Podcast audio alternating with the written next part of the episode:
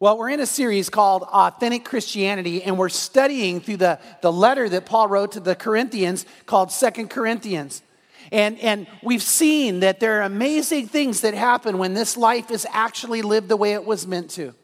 Uh, uh, we understood, I hope, and grabbed hold of what Paul begins with in 2 Corinthians chapter 2, where he says that, you know what, if I'm living this life, I find myself, I don't have to manufacture it, I find within me an unquenchable optimism.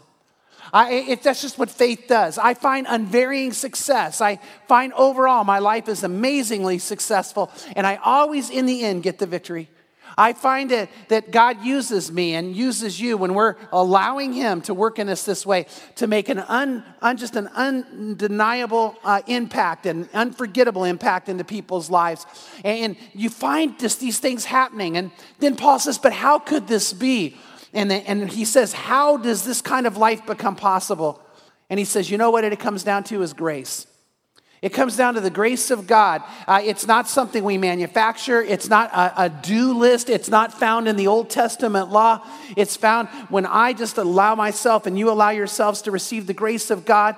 And then you begin to look at Jesus. And the more you focus on Jesus and the more your life is enveloped in Him, well, what happens is transformation takes place. Now, Paul says this life's so amazing, it begins to also cause us to look at things differently. That's what we saw last week. And, and, it changes our perspective. We look at other people differently, we look at ourselves differently, and we look at life differently. Uh, I'm going to talk about this book at least a couple times today. I want to recommend The Reason for God by Tim Keller. It is literally one of the most amazing books I've read in a while. And, and uh, Tim Keller says something in here that really grabbed me. He says, and if, by the way, let me just kind of stop. If you are really wondering whether Christianity is true, if you're wondering even the question, is there a God, this book's for you. But I want to tell you something he said in there that really makes sense. He says, you know, a lot of us need glasses at different times in our life, and some of you need to wear them all the time, some of us need them for reading. But you know what is, is if you go to an eye doctor and he or she actually begins to check your eyes, and then they have you take the glasses and put them on, and if they're the correct lenses, then all of a sudden it's like, whoa, everything look, makes sense, everything looks right. And, and, and Keller says this he says, when you and I begin to put on the lenses of Christianity, and we look at life through, through the truths of, of, of, the Word of God that are revealed here. When you begin to look at life that way, all of a sudden, when you put it on, everything makes sense. Uh, it makes sense uh, uh, in the area of just practical living.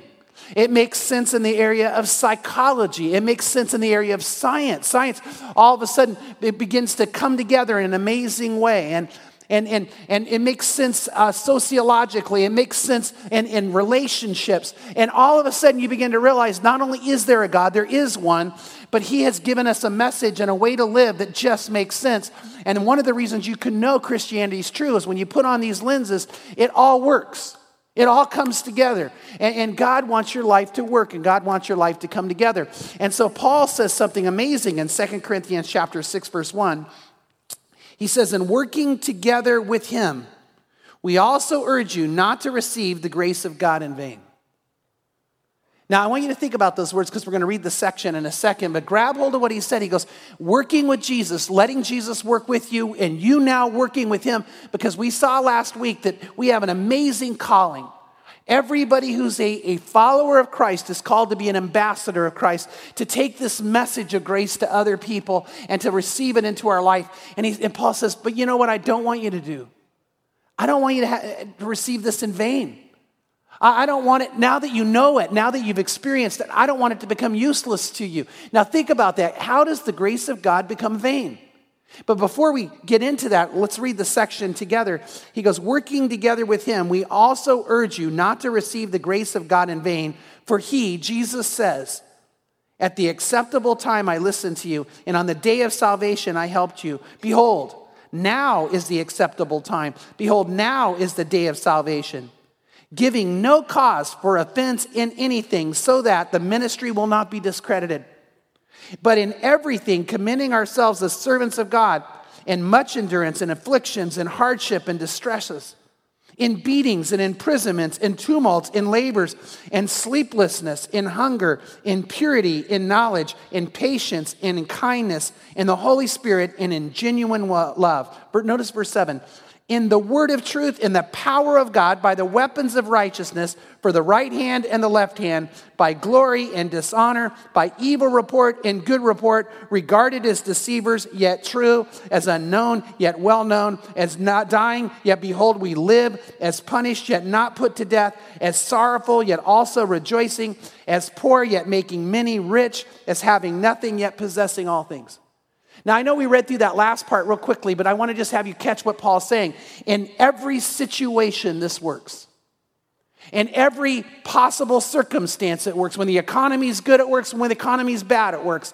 When your house is overflowing with food, it works. And when you just can't seem to somehow make it through, it works. It works in a society like the United States where overall we're pretty well off. And if we go into the poorest areas of the world, this works.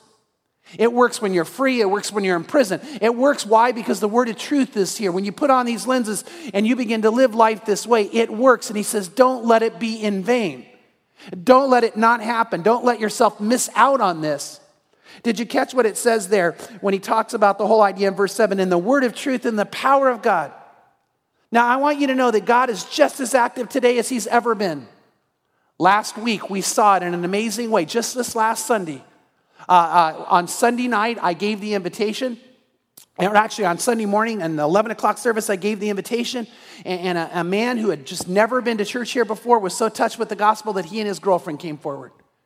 And they're sitting in the back room, and Noah, one of our, our college guys, was the one sitting and, and, talking with them about this decision they just made.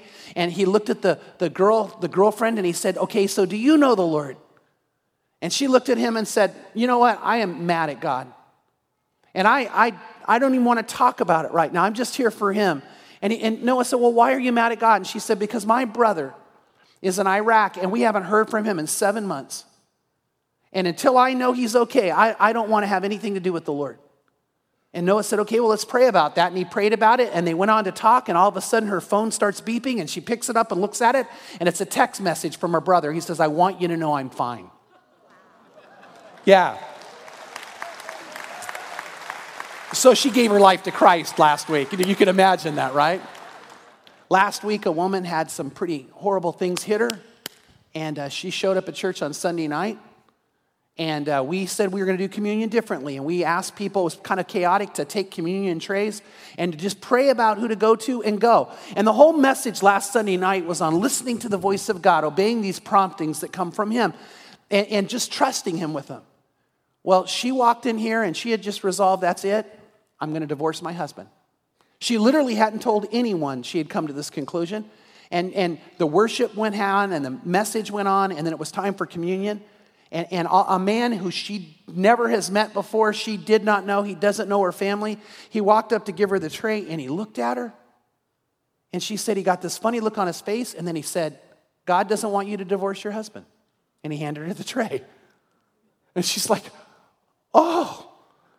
Now we're seeing the power of God work. It, it, it, works. And if, if, if you allow yourself to receive this grace and live in this grace, we see God beginning to work in amazing ways. And that's what Paul says. He goes, but don't, don't miss out on how this happens. Notice in verse 1 it says, and working together with Him. Notice that life is meant, you were meant to live your life in an intimate, personal way with Jesus. And when we don't do that, we miss out on everything. But, but I want to tell you this the whole idea behind it is, is our life needs to be literally lived with Him and for Him in every single possible way. Uh, uh, when we act like that, that, you know, well, we'll just give Jesus a part of our life, we've missed it. Every time anybody tried to do that, you know what Jesus said? No. A guy said, Well, Lord, I'll follow you one day uh, uh when my father dies. And Jesus said, No, then you won't come at all. Uh, another guy says, Well, you know what? You know, I'll, I'll kind of be with you for a period of time. And Jesus said, No, you won't. And, and Jesus has always said it's all or nothing. Uh, Francis Chan, in a book called Crazy Love, just said it so well. Uh, he said this He says, We sometimes have this misguided view of God where we believe that God's up there just wishing we would spend some time with Him. And if we would just give Him a moment, then God would be so pleased. And I want you to know if that's your view of God, you've missed it. You are talking about the God who is bigger than 350 billion galaxies, and he looks down on them like they're nothing, who time passes in a moment, who can move a nation. And when he looks at you and says, I will allow you to have a relationship with me, if you act like, well, you can just give him the kind of a little bit of the time of day, let me tell you, he, he looks at you and says, Who are you? Who are you to think you could do that to me and with me?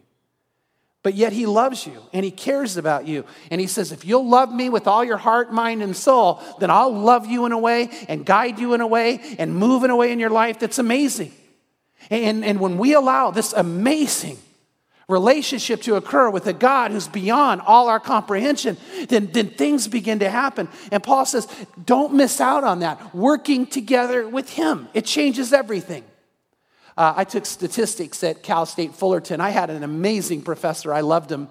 And the professor was telling about a time that he gave a final exam, and he said that if anything you can get on an 8.5 by 11 piece of paper, you can bring, and it'll help you in the final year statistics. And so what happened is uh, the day came for the final, and uh, uh, one of the students walked in, and he took an eight and a half by 11 piece of paper, and he set it on the floor, and, and one of this guy's friends walked over and stood on it. He had gotten his PhD in statistics. And the professor looked and said, What are you doing? And he goes, He fits on the paper. And the professor said, I, I was so taken with that. What a great idea that was. I let him do it.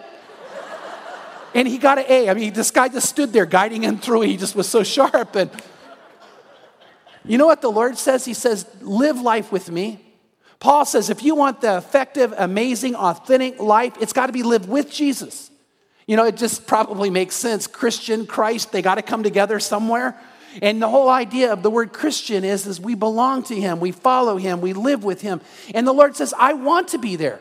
It's an amazing promise. In Isaiah, it says, I will be your teacher, and I will walk behind you, and I will tell you to turn to the right and to the left.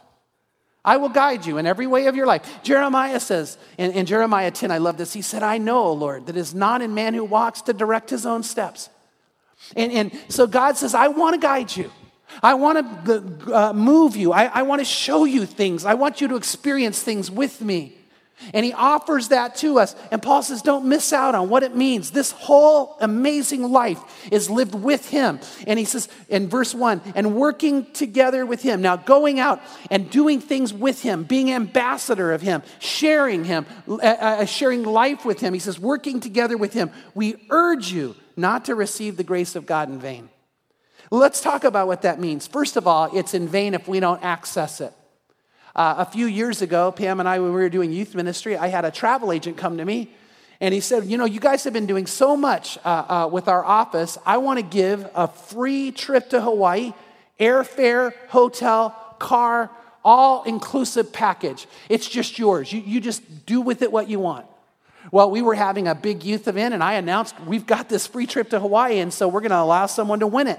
And, so we just had a drawing, and, and this one college girl won, and she's screaming and yelling, and her friends are excited because she can actually bring somebody else, and, and they decided maybe a couple more would go. And uh, it, it, it, so they, they book the trip, and they get all set for it. And uh, then I get a phone call. And uh, two of the girls called and they said, Chuck, uh, do you know where? And they named the other two girls. And I said, No, I don't know where they are. And they said, We're at the airport. And uh, the plane's going to be boarding and we haven't seen them. And here's the shocker to me not just one, two of the girls had forgotten which day the trip was. And so they never showed up. Here's this amazing experience waiting for them. Here's this incredible opportunity. No refund. You have to go. Once it's booked, that was it. They had to go. And, and they end up missing out on it because they just never showed up. Could you imagine how sad it would be if God looks at you and says, I'm offering you this relationship, but it becomes vanity to you because you never experience it? The grace of God is available for everyone, no matter what you've done, no matter who you've been, and, it's, it's for you, but you've got to, you've got to choose to accept it. It's that grace. And, and how vain it would be to have this offered to you and not receive it. And God says, I want you to receive it. I want you to have it. Uh, I look back in chapter 5, verse 21, and it says, And he made him who knew no sin to be sin on our behalf, so that we might become the righteousness of God in him. Now, now notice it says that Jesus has this amazing thing that happened where he actually became sin on our behalf. And, and it says, don't miss out on this. Don't miss out on this. Um, in The Reason for God, uh, Tim Keller uh, quoting John Stott. And I got to read this quote to you. I hope it'll make sense. Uh, uh, John Stott actually wrote this quote in The Cross of Christ, a book. And it says this The essence of sin is we human beings substituting ourselves for God while the essence of salvation is God substituting himself for us. Think about that. The essence of sin is we live our life just doing what we want to do, believing that life revolves around us, acting like everything is, is supposed to be for us, and, and just trying to get significance in our life uh, uh, by not really tuning into who God is. And so, what we do is every time we don't choose to allow God to be God, in our life, to really lead us, to guide us, to govern us, well, then we become God, and that's the essence of sin. And, and by the way, we do it in lots of ways. You, you could take something very, very good and make it horribly sinful by, by twisting it in something it shouldn't be. Uh, an easy one is sex outside of marriage it is, is a twist of what God wanted sex to be. But how about this? When, when someone says, Well, my life's all about me being the best mother ever. Well, you know what? As good as that is, you actually are twisting it when you make that yourself think you can do that apart from God. And you take something beautiful, being a mom, the amazing responsibility that God could empower you to do. And when you act like, well, I'm going to do it on my own, well, you've taken something beautiful and turned it into something horrible. But when you do it with the right attitude, under the empowering of God, and not make it a vain thing, well, then it becomes amazing. And, and when we understand the essence of sin is our substituting ourselves for God, while the essence of salvation is God substituting himself for us, God taking on our sin, God taking on our pains, God taking on our hurt. Stott goes on to say this We put ourselves where only God deserves to be, but God put himself where we deserve to be. Now, now that's what Jesus did. Jesus said, You know what? I don't want you to put yourself where, where only I should be as God, as the governor of your life, as the leader. So don't do that. He says, But you know what I'm going to do? I'm going to put myself where you deserve to be. Where was that? In a place of judgment. Where when we understand the cross, Jesus got on that cross and said, You deserve this, but I'm going to take it so that you can have a life that you never deserved.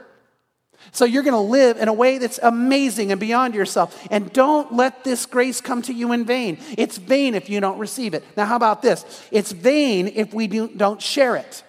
It's vain if we don't fulfill the calling God has on our life, our ministry. It's a vain thing. Remember, it says that, that God wants us to be his ambassadors, that Jesus wants us to go out and share. He wants us to go out and beg people to come to know him.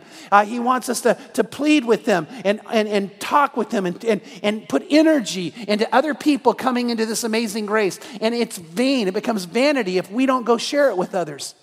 I'm going to read you one of the scariest passages of scripture you've ever heard. Some of you right now, let me tell you, I, I'm going to read something and you're going to go, that can't be true. But I want to tell you it's true. And I want to ask you not to do this.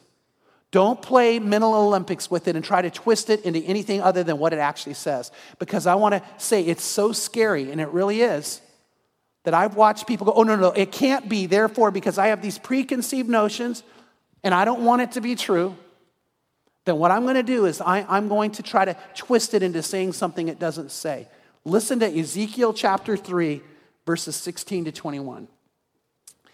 At the end of seven days, the word of the Lord came to me, saying, Son of man, I have appointed you a watchman to the house of Israel. Whenever you hear a word from my mouth and warn them from me, when I, or whenever you hear a word from my mouth, warn them from me. When I say to the wicked, You will surely die, and you do not warn him or speak out to warn the wicked of his wicked way, that he may live, that wicked man shall die in his iniquity, but his blood I will require at your hand. Yet if you have warned the wicked, and he does not turn from his wickedness or from his wicked way, he shall die in his iniquity, but you have delivered yourself. Again, when a righteous man turns from his righteousness and commits iniquity, and I place an obstacle before him, he will die. Since you have not warned him, he shall die in his sin, and his righteous deeds that he has done shall not be remembered, but his blood I will require at your hand. However, if you have warned the righteous man that the righteous should not sin, and he does not sin, he shall surely live because he took warning, and you have delivered yourself. He said, Ezekiel, I've given you this message. If you don't share it and that person dies, it's your fault. You were the answer for them. Now, I want to say that this passage speaks to you and me today. Do you know what? Why are you living next door to the person you're living next door to? It's not an accident. And if you don't share Christ with them, who will?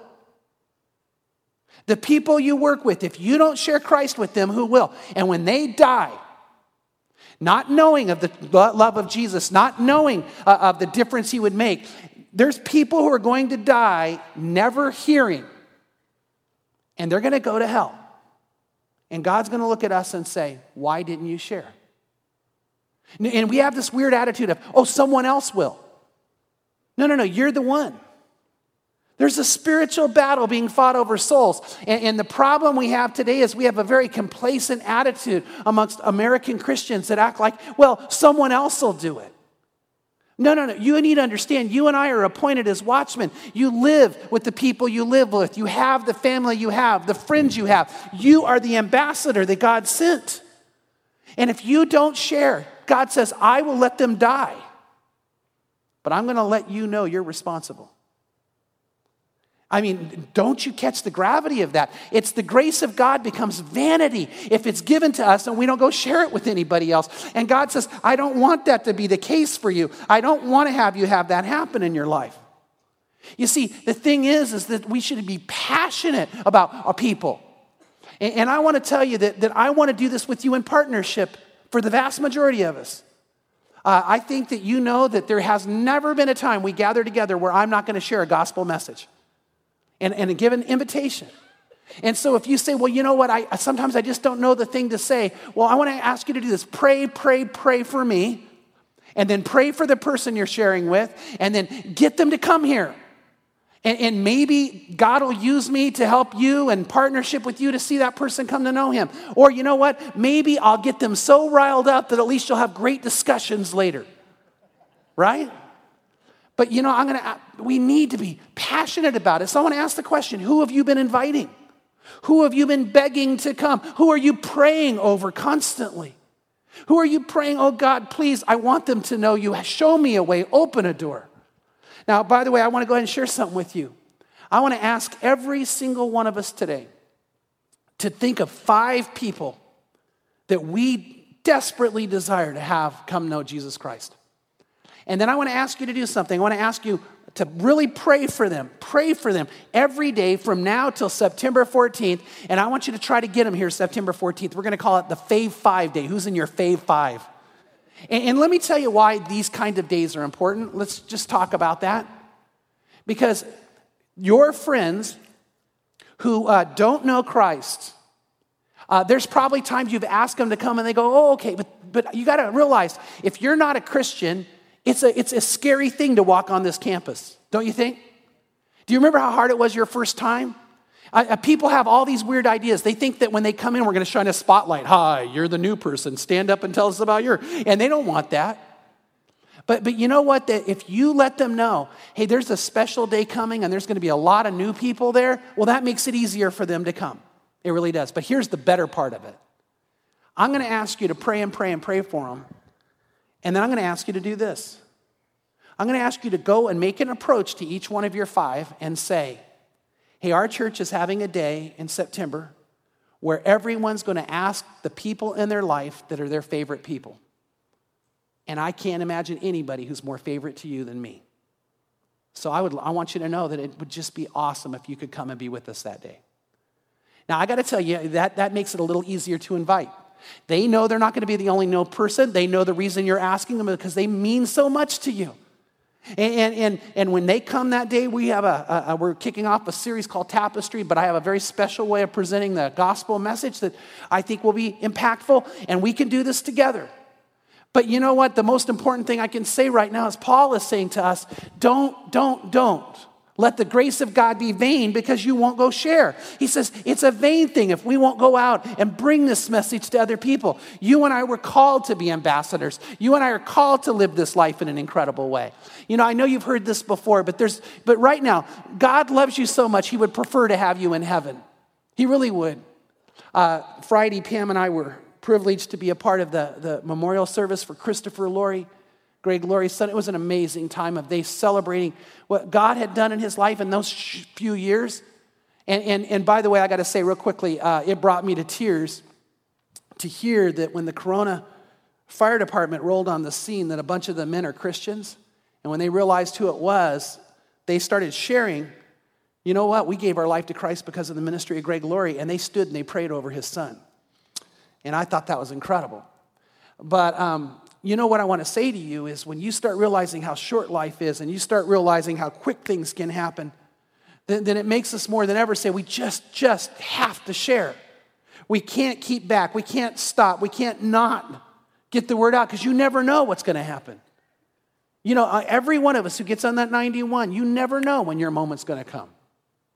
And uh, we need to have the attitude that says, I can't hold back. I can't do this in, in, a vain way. I've got to be a part of it. So it's vanity if we don't share this ministry, if we don't share this message. It becomes vanity. You ready for this? If you try to work for it. Uh, uh, Jesus doesn't want you to work for it. He doesn't want you to feel you have to earn the relationship. Real, the reality is, uh, this Christian life is not spelled do, it's all these things you do. The Christian life is spelled done. It was done by him. It was finished by him. And, and the, the most exciting thing about it all is that we don't act, act, actually have this attitude that says, okay, now that I'm a Christian, uh, well, I have to do all these things to get God's love. It, we do them because we have his love. Galatians 3 says, You foolish Galatians, who has bewitched you? And before whose eyes Jesus Christ was publicly portrayed as crucified. This is the only thing I want to find out from you. Did you receive the Spirit the Holy Spirit. How did you receive the Holy Spirit? He says, Did you receive the Holy Spirit by the works of the law or by the hearing of faith? Are you so foolish? Having begun by the Spirit, are you now being perfected by the flesh? Did you suffer so many things in vain, if indeed it was in vain? Now, I got to tell you that sometimes we get this kind of weird view of what it means to live the Christian life. Clearly, there are things we do, but the motivation is primary to receiving and understanding the grace of God. The reason I want to love him, the reason I want to have a quiet time every morning, the reason I want to pray is because he loves me and he's forgiven me and I, I want to share life with him. The reason I want to tell other people about Jesus is because he loves me. And, and it's that's the motivation. I don't do it to get his love. I met an amazing young girl one time and I could tell she was struggling with things. And finally, when we sat down, I, I said, Wow, you know, you're a straight A student. You're amazing in sports. I mean, you're an awesome Christian girl. Something's wrong, though. What is it? And she got so emotional. She said, Chuck, it's never enough. My mom and dad, it's never enough with them. Uh, I came home last week and I got an A minus on a, on, a, on a midterm paper. And my dad said, Why did you get the minus? And he just started looking at the questions I missed and was so angry at me. Uh, the last game, I didn't get a hit. And my dad was angry I didn't get a hit. Yet the team won. And, and I'm going to be first team all CIF. It's never enough with him. And, and I don't know what to do. And here's the word she said to get his love. She wanted his love so badly. Now, my guess is he probably loved her, but and he probably had this misguided view that if he made her attain all these things, well, you know what? Sometimes we need to understand God doesn't do that. You know what? Some of us are going to do something this week we shouldn't do. Now, I don't have a plan, by the way, to do that. but let me tell you how God feels about you if you do it. He loves you anyway. You know, some of you tomorrow morning, you're not going to get up and have a quiet time. God loves you, He's not going to stop. Some of you, uh, uh, you know what? Is, is you're probably not going to obey certain things he wishes and desires and wills for you. He's still going to love you. And I don't want you to miss that. The grace of God is cheapened when we act like we've done something to deserve his love. Uh, when we go, well, the reason that, that I have this relationship is because I do this, this, this, and this. And the answer, God says, no, I, I love you even if you didn't do it. And uh, that's what we need to grab hold of. This grace is amazing and it's offered to you. And when you access it, it's just an amazing thing. And we don't want to turn it into something that's vain. It becomes vanity, by the way, if we don't take on the righteousness of Jesus. See, in verse 21, remember the last chapter, it says, He made him who knew no sin to be sin on our behalf so that we might become the righteousness of God in him. Now, now, again, God's going to love you no matter what, but we, we miss out on what this grace does in our life if we don't take on the righteousness of God. And in 2 Peter 2 20 to 22, it says this For if after they have escaped, they are people who have fallen away, after they have escaped the defilement of the world by the knowledge of the Lord and Savior Jesus Christ, and they are again entangled in them and overcome, the last state is worse than the first.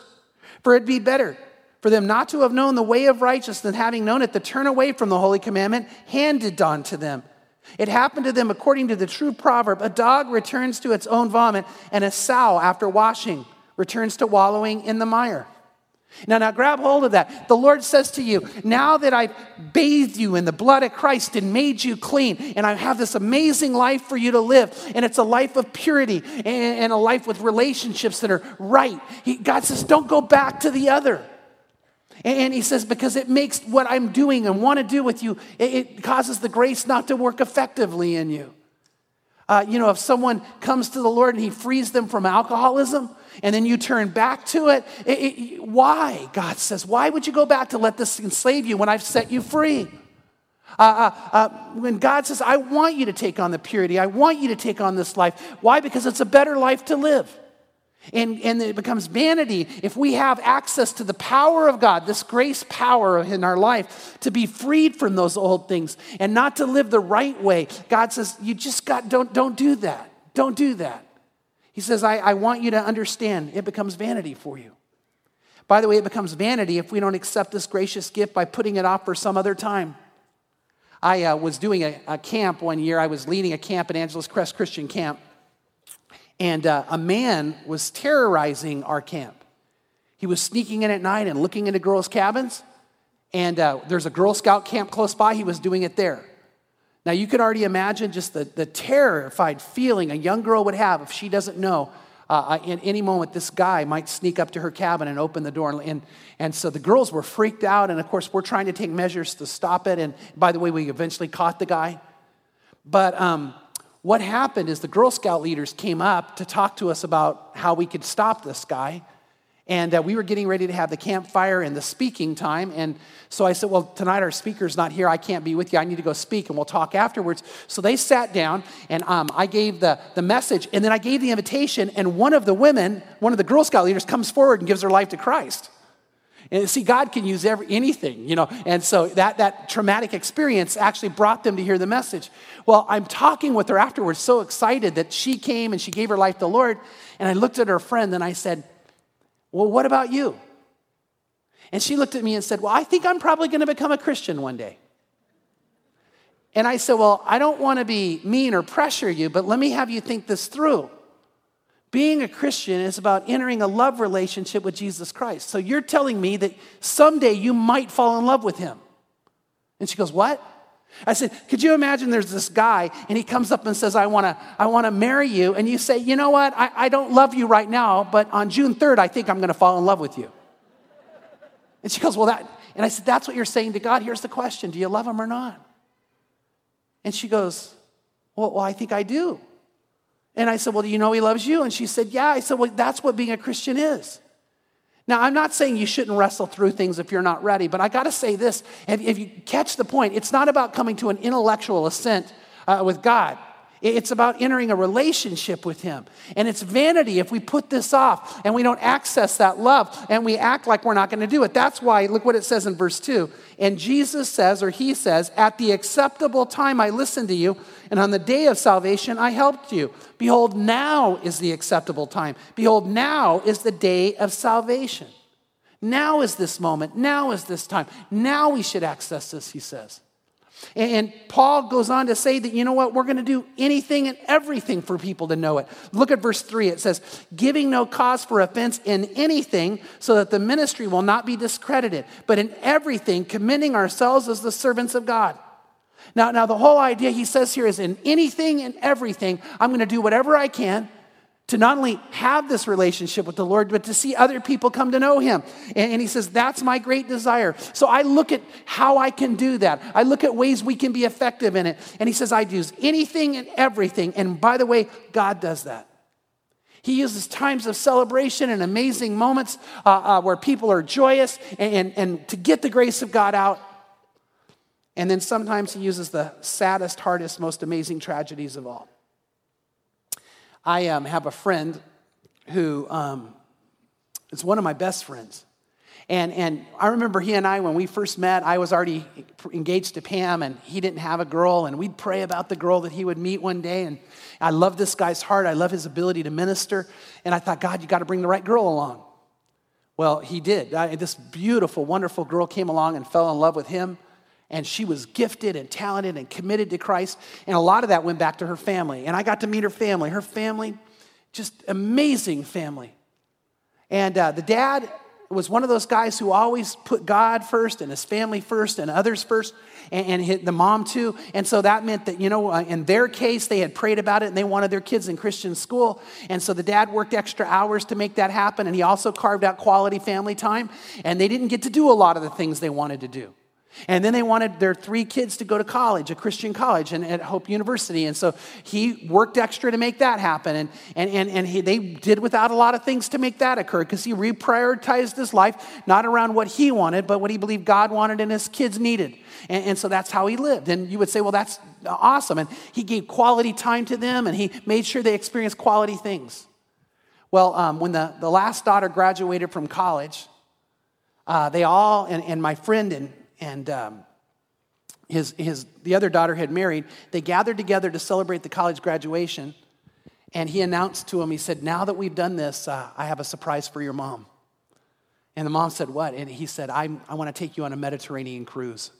And she goes, What? We can't afford that. He goes, Oh, no, no, now we can. We've been paying for all this college and, and we're done. And, and uh, he said, We can do it. And, and he said, Not only that, I, I want to tell you something. Um, I'm going to retire early so I can spend more time. And the mom's crying. She goes, Really? And, and so he just announced this. He said, Yeah, we'll be able to make it and we're going to do the cruise. And, and, and, and it was just a moment. Well, it was about three weeks before the cruise when all of a sudden he woke up in the middle of the night with this horrible headache, pounding and crying. And he said, I don't know what's wrong. They went to emergency and they went started looking in his eyes and they said something's wrong here and they did a, a, a scan and they said, Wow, you have got a very advanced tumor. And uh, we're going to have to try to do some radical things to get you through this. But they said, you know what, it's as far and as advanced and where this is, we just have to tell you it doesn't look good. So he's admitted into the hospital just days away from finally doing this cruise, finally experiencing this. And it, it just made it more devastating that, that they didn't get to do it. The pain just kept more intense and more intense, and the doctors were doing everything they can to help him manage the pain. And uh, my friend and, and this guy's kids, they would go to the hospital and they would walk in the room, and he would be in the most amazing pain you could imagine, and he would tell jokes and laugh, but then at times he would shake because it hurt so bad. And, and during this time, I know my, I was talking to my friend. He said, Man, we started wrestling with God. If you're there, why? Why now? Why not let him have this? Why? And, and they just couldn't get over it. And then one night it just got so bad. The family's there, they're so shaken. And my friend walked outside and he sat down in that kind of waiting room area. And one of the nurses walked over and said, Are you okay? And he said, No, I'm not. And she said, I have to tell you something. I, am watching this, how tragic the situation is for you and for this family, I, and how much you love each other. But I need to tell you that, that that man in there is changing our lives. We know the pain he's in, but he always lifts us up. He knows us by name. He, the staff, when we walk in, we, we're, we're starting to pray for him. And I need to tell you, none of us have ever done that before. And he's talking to us about Christ. And she goes, I've never gone to church. And she goes, To be honest, I, if you had asked me a week ago if there was a God, I would have said probably not. But now that I've met this man, I'm convinced there's not only a God, I think that Christianity is true. And I want you to know that he's changing our lives. And my friend Rick looked at her and said, Well, have you made that commitment yet? And she said, No. He goes, Let's do it now. Let's do it before he passes. And so they walk in in the midst of this horrible pain. He looks at his father in law and says, Guess what? She's ready. And he's crying and he goes, Then all this was worth it. And he holds her hands and she prays that prayer and gives her life to the Lord in that room with the family. The next day, he passed away. But at his funeral, amongst lots and lots of other people that were there, there was eight nurses who had been a part of caring for him that all came to the funeral and all gave their lives to Christ because of him. And Paul says we use anything and everything to get this message out, and so does God. God always gets the victory. And that's why when you read that big list that comes, and I want to encourage you to read it later, he says, in hunger and in pain and in this and in that, God always works. And what is so amazing about this life we live with Him is it, when you're successful, it works, and when you're in your hard times, it works. And God says, I always want this grace to move in you. And I want to ask you today is today a day where you can say beyond a shadow of a doubt, the grace of God is moving in my life? And if it's not, I want to ask you to do something. I want to ask you to open up to it. While you don't need to earn it, you have to say yes to receive it. And by the way, even some of you today, you're already followers of Christ, you're already Christians. But let me th- say this to you if you got really honest, you might say, okay, I do believe, but I'm not experiencing this life with Him. Then I want to ask you to receive the grace of God to do it. And for you, it may mean to recommit yourself to Him. If you're here today and you've never, ever experienced this amazing grace, this amazing love that was brought by Jesus when He died on the cross for us, I want to ask you today are you ready to let Him love you? And are you ready to love Him? And if you are, the way you access this grace is by just saying, I am. Lord, I am. Here I am. Take me. And in a moment, I'm going to lead a prayer for anybody who wants to commit themselves or recommit themselves to Jesus. And I, I really want to say, I am just prayed all this morning that there'd be some of you this would happen. And if you want this life, if you want His love, if you want to experience this, I'm going to ask you today to pray that prayer with me right where you're sitting. Just right where you're sitting, just to whisper it. Let's pray it now. Father, I pray and ask that your Holy Spirit would help us, Lord, in every area of our life because we, we've learned, those of us who know you, that life is to be lived with you, for you. And by that, you free us, Lord. You free us from sin. You free us from guilt. You free us from those things that would ruin or hurt relationships and effectiveness. And that grace, Lord, that grace you offer is not because of, of what we have to do, it's because of what you've done. So we open up to you now. We ask, Lord, that every one of us who know you, you, you just uh, re- really revisit us and reinvigorate us and, and pour that grace upon us even more. And Father, today I pray and I ask, Lord, I ask that your Holy Spirit really move now. And I pray you would touch people who need to commit their life to you. I pray you would stir within them, upon them and I pray that right now, right where they're sitting, they would know you know them and you love them. And that something deep down inside knows this is their moment, this is their time. Today is the acceptable day. And I pray you'd help them. I'm going to ask that we keep praying. And if you're right with the Lord, would you pray, pray for people who need to make this decision? But what I'm going to do right now is lead that prayer. I'll say a line of it and just let you pray it with me. And I'm hoping there's some of you right now that you're ready to say yes to the Lord. This is going to be your day to commit or recommit to Him. But I'd like to ask you to do this. If you're going to pray this prayer with me, would you let me know you're going to do this by lifting your hand in the air, right where you're sitting? I just want to know who God's touching, who God's calling right now. And if this is your day and this is your moment, wow, praise God for you and for you. Praise God for each of you. And for you up here, wow, praise the Lord. And for over here, for you too, praise God. And for you, wow, and right there, praise God for you. And over here, praise the Lord. Man, that's awesome.